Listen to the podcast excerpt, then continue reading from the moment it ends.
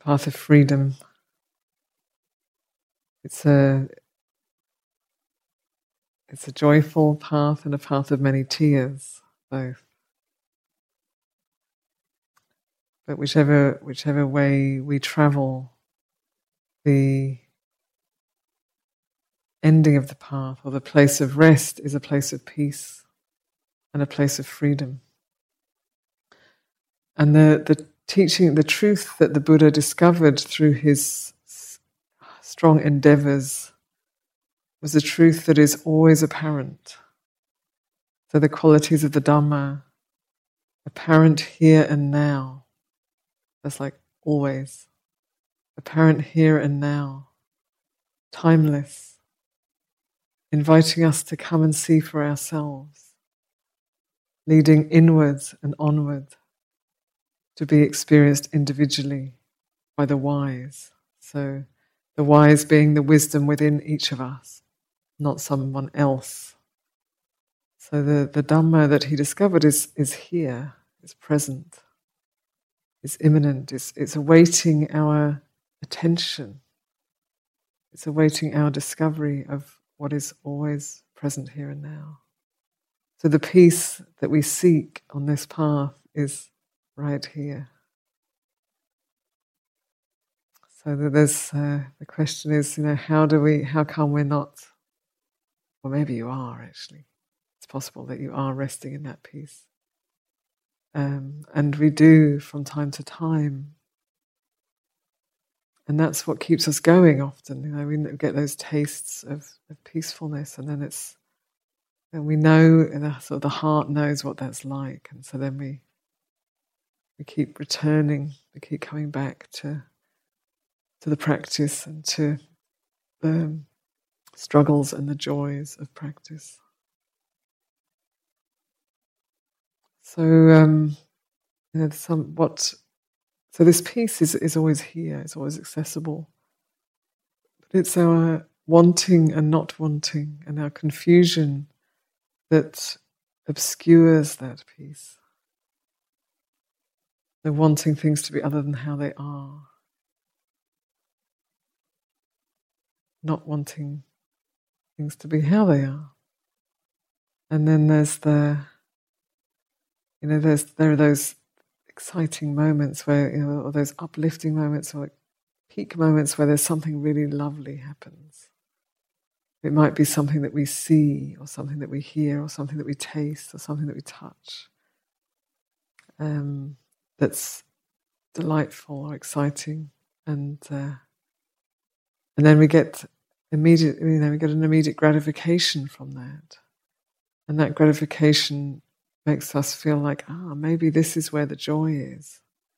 Maybe the joy is in the the beautiful flower, or in the delicious meal, or in the moment of sweet contact. The joy is there. So then we keep going back to that same thing again and again to try and get more of that joy. Or it might be some of us may have found joy or a, a pseudo peace in alcohol or in drugs, in various kinds of addiction. So it's always that seeking for joy and seeking for gratification and seeking for peace that, that gets us kind of caught into that in the first place because we, we, we all want that. Human beings seek happiness. All beings, actually, seek happiness. And so we look for it in, in all kinds of places. And, and we find it for a moment or two, a day or two maybe, if we're really lucky. And then it changes. And uh, so the Buddha's pointing to this this reality you know, with great compassion, understanding that we all seek peace and we all seek well being, we all seek happiness. And we often look in the wrong places for it. Or we look for it in, in you know, either in places that harm us, where we, we get uh, hurt, or in places where it just can't give us what we're looking for for very long. So there's a, a practice which is the fourth of the Vipallasa, the practice of asubha. So the subha means beautiful. And, you know, most of us enjoy what is beautiful, take delight in what is beautiful. And uh, asubha is seeing the unbeautiful.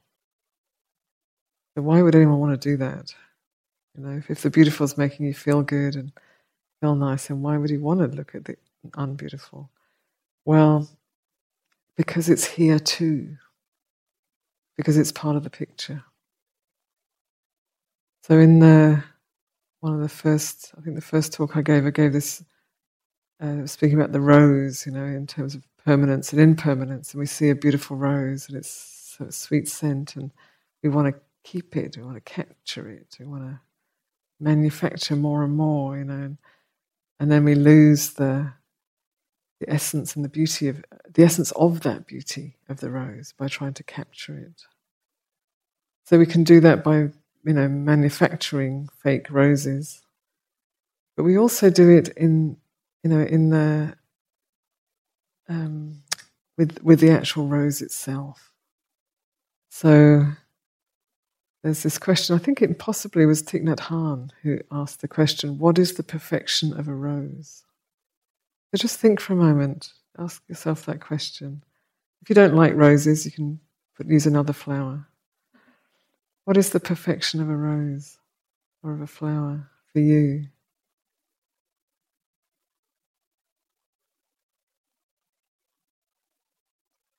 I think of a actually um, there was a, a, very special rose bush just outside the nun's office in Amaravati that had the most exquisitely beautiful roses. I don't know if it's still there. Lovely, beautiful colours and very lovely scent and very full and rich.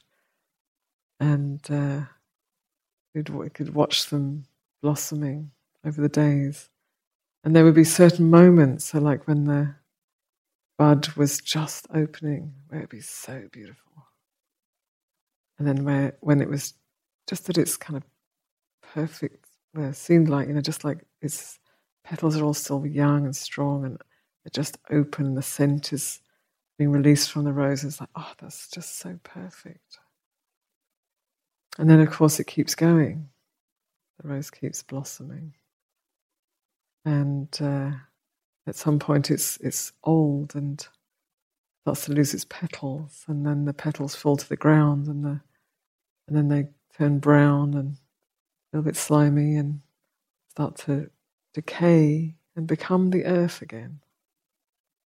So we often think the perfection of a rose is, is we might think like, oh, it's at this point.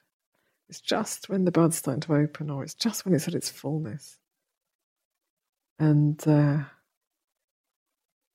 and this is this is trying to, this is where we kind of try to take snapshots of the whole picture and just keep that bit as what's real.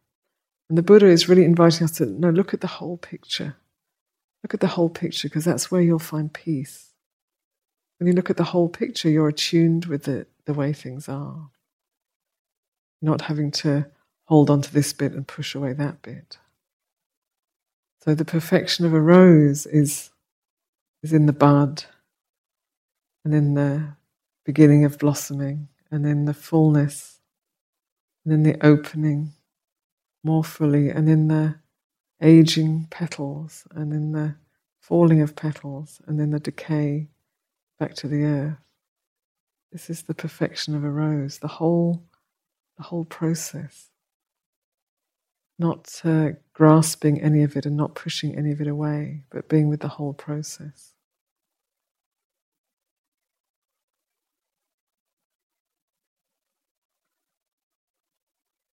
Getting to know how we hold on to the bits we like. You know, we try to grasp hold of, make them last longer, and try to keep away the bits we don't like. Of this natural process.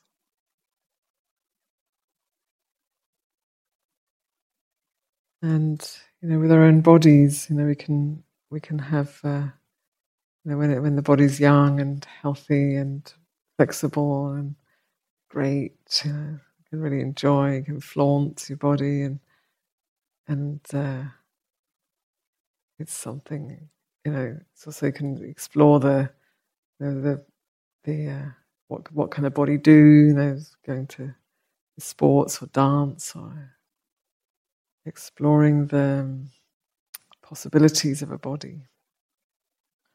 And then inevitably over time, the body gets a little bit stiffer and a little bit uh, less resilient, and uh, one's health, you know, doesn't bounce back quite as well as it used to, and uh, then there can be a sense of grieving of the loss of the of what was once, because we identified with that as me and mine. We thought this is me, and I'm like this it's really cool. Or maybe we didn't feel so great about our body. And that identification is, is the is the core, the source of suffering. So this practice of asubha is it's like we don't have to wait until we've we've our body is giving us that teaching directly by being older and stiffer and grayer and saggier and less resilient, which if we live long enough, will come to all of us. But we can reflect right now on the on the nature of the body,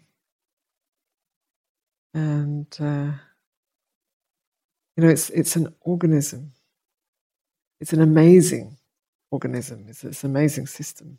incredibly complex, way more sophisticated than any of us could manufacture or, or work out how to run if we had to figure it out. It's nature at work. So, something like the skin, you know, we might have really beautiful skin and really uh, take a lot of care around our skin and maybe love this skin. Or we may not like our skin and think it's there's something wrong with our skin. It should be different to how it is. So we're identifying with the skin the surface. And and the world also identifies with it. This is this does also happen where the world responds to us differently depending on our exterior presentation. So getting to know the skin as skin. It's an org- it's an organ. It breathes. It uh, releases sweat to help us cool down. It has oils, greases. It's constantly changing. So anyone, I don't know if anyone's in on the has a chore of, of, of a yogi job of sweeping. But when you sweep, so every day at our monastery we sweep the kitchen at the end of the meal after the cleanup, we sweep the floor. And every day there's this little heap of stuff, you know. like wow, every day, amazing. And then you look at if you really look at what's in there, there's you know, little bits of clothing that have maybe some, we take our shoes off, so there's not a lot of walk-in dirt. Bits of maybe a few bits of food that have dropped, and then there's skin and hair of the people who live in the monastery. That's dust is made of that. So all the time the skin is sloughing off its cells and creating new cells constantly. So to reflect on that aspect of the skin, the non beautiful. It's not ugly, it's not disgusting, but it's not beautiful either, it's just nature. And when we go forth, in our first going forth is called Pabbajja, going forth as monastics, we're given this reflection on hair of the head, hair of the body, nails, teeth, and skin. So we're invited to reflect on these five aspects of the body, which are the, the exterior. You know, it's the, it's the part that we take care of and think of as me and mine. And uh, to reflect on the nature of hair, you know, what is what is the nature of hair? hair of the head. You know, the hair of the head is, if you have a beautiful head of hair, be very attractive. And uh, you take good care of the hair, and it's really lovely and beautiful. And then, for many people, at some point, it starts to get thin, falls out. You know, you might find yourself bald, or um, just the hair is thinner, and then maybe it loses its color at some point. And this is this is the way it goes. And if you don't wash your hair for a little while, it starts to smell bad. And this is the nature of the hair. And hair of the body, you know, it's like where it's supposed to be and where it's not supposed to be. The body has hair. People spend enormous amounts of time trying to stop hair growing where it grows in order to look beautiful. it's just hair growing, it's natural. Nails, our fingernails and toenails, you know, they, the whole uh, nail industry now is it's uh, very creative. I, I, must say, I do enjoy. I enjoy seeing uh, people's creative nails.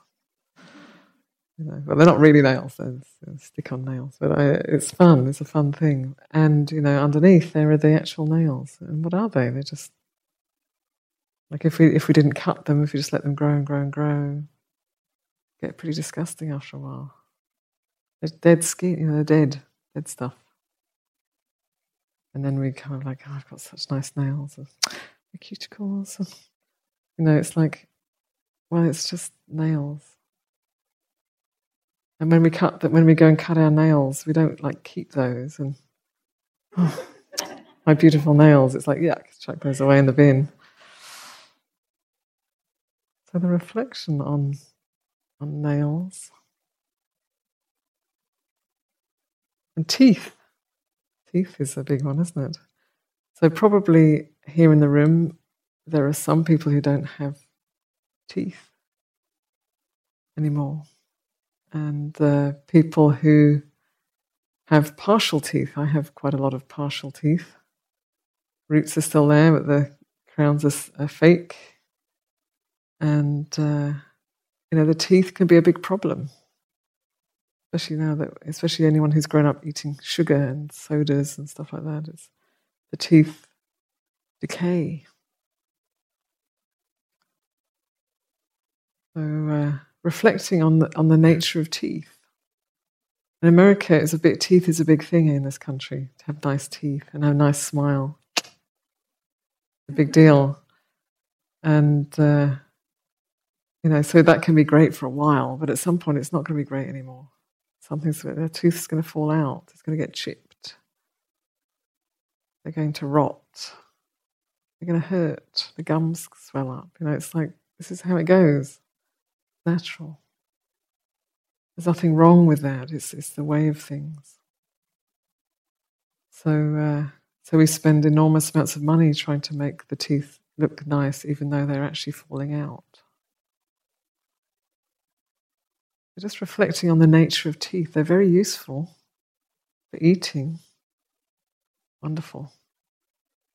But they are just that in the one of the reflections on the 32 parts of the body. Um, oh, they, they do have their own category actually. Yeah, I was going to say they're, they're considered part of the bones, but not, not so much in that system, but more in the meditation system of, on the on bones. The teeth would just be considered part of part of your bones, and um, and then the skin. You know, how we relate to this skin. I've always found it's kind of, you know, I have white skin and it's extremely impractical. You kind of constantly have to cover yourself from sun, especially living in California. It's this it's very, very bad design, this cult for here. And um, and in this country, a lot of a lot of uh, weight is put on skin color, the shade of the skin. When you really reflect on what skin is, that makes absolutely no sense whatsoever. Skin is an organ. It's it's uh, it's part of nature. It's evolved in different ways in different hemispheres because of the weather, how much sun there is and how little sun there is. So uh, there is this mysterious and somewhat uh, frustrating thing of you know the the, the um, situation where we are related to from how we look on the outside. And so the world meets us and responds to us differently based on what based on those five things hair of the head, hair of the body, nails, teeth, and skin. The world relates to us on that level. And we are so much, so much more than that. That is, you know, that's actually those five things are just universal qualities that all human beings have. Even not all human beings have hair and have teeth, but still, you know, we start off with hair and teeth, usually. So, uh, just reflecting on that, you know, how much suffering there can be around those five, any of those five external attributes or uh, body body parts.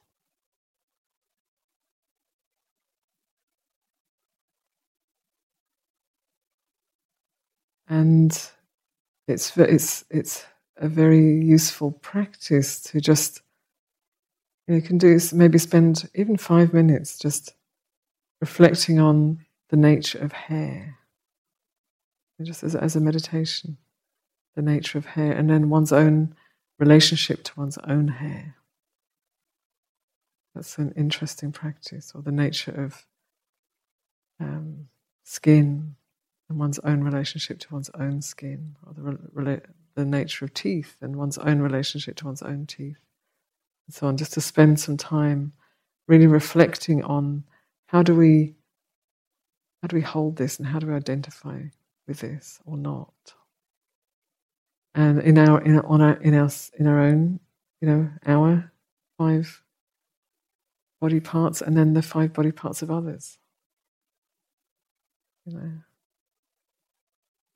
So we see somebody really beautiful, and then we're just like, oh, look at that person. You know, we're suddenly we're caught and we're drawn in, and all we can see is their is their good looks and we can't really see what's underneath that. So, uh, this is where we get pulled around, where the mind gets pulled around by, by that instant, this idea of instant gratification. You know, we see someone beautiful and then we're just attracted. Or we see some delicious food and we just want to have it. Or when we leave here, you know, go to into a store and you see a nice outfit and if I if I have that outfit, everything's going to be great. But the joy is not in the outfit. The, f- the freedom is not in the outfit. It's not in the meal. It's not in the person. It's in the, the heart mind here. So the Buddha is inviting us to see the reality of things so that we don't again and again run after these uh, elusive gratifications. So we have some choice over the matter. We can choose, we're not just pulled around and pushed around by liking and not liking.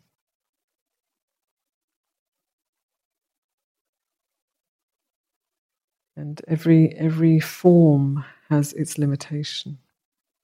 The body has its limitations. It, it uh, it's, it's, you know, it, go, it, it arises, it goes through its process, and then it passes away.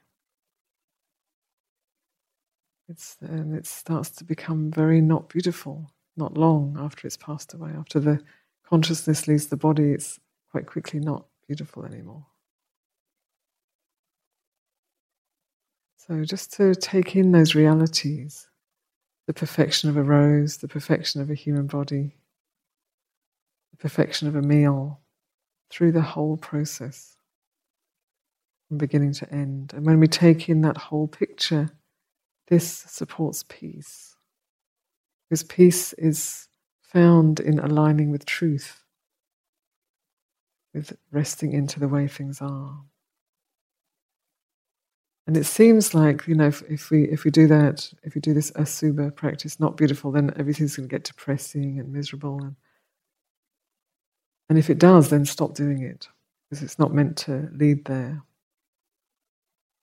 But it's really wanting to lead us to a place of balance and and open mindedness, taking in the whole picture.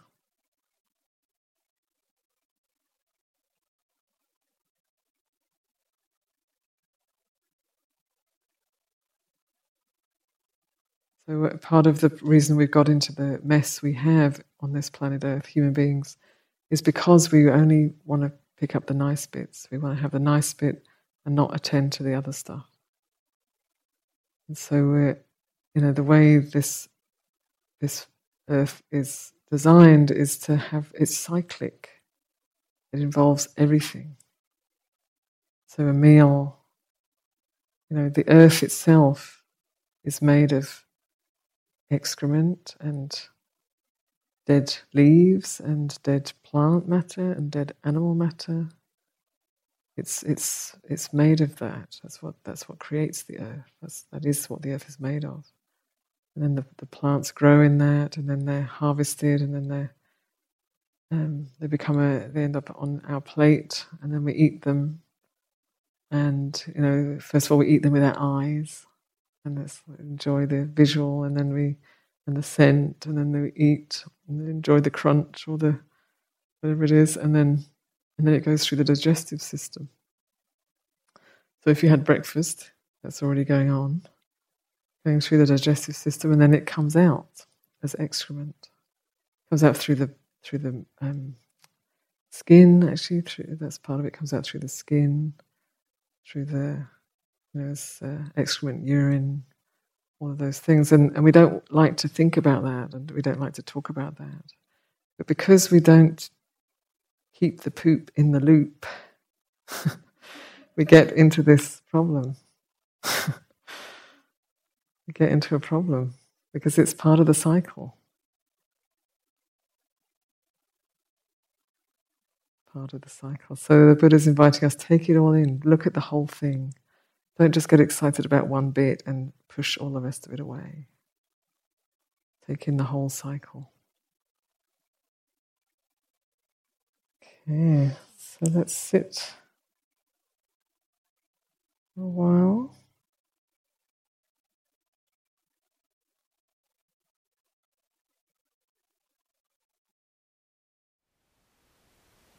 Thank you for listening. To learn how you can support the teachers and Dharma Seed, please visit dharmaseed.org slash donate.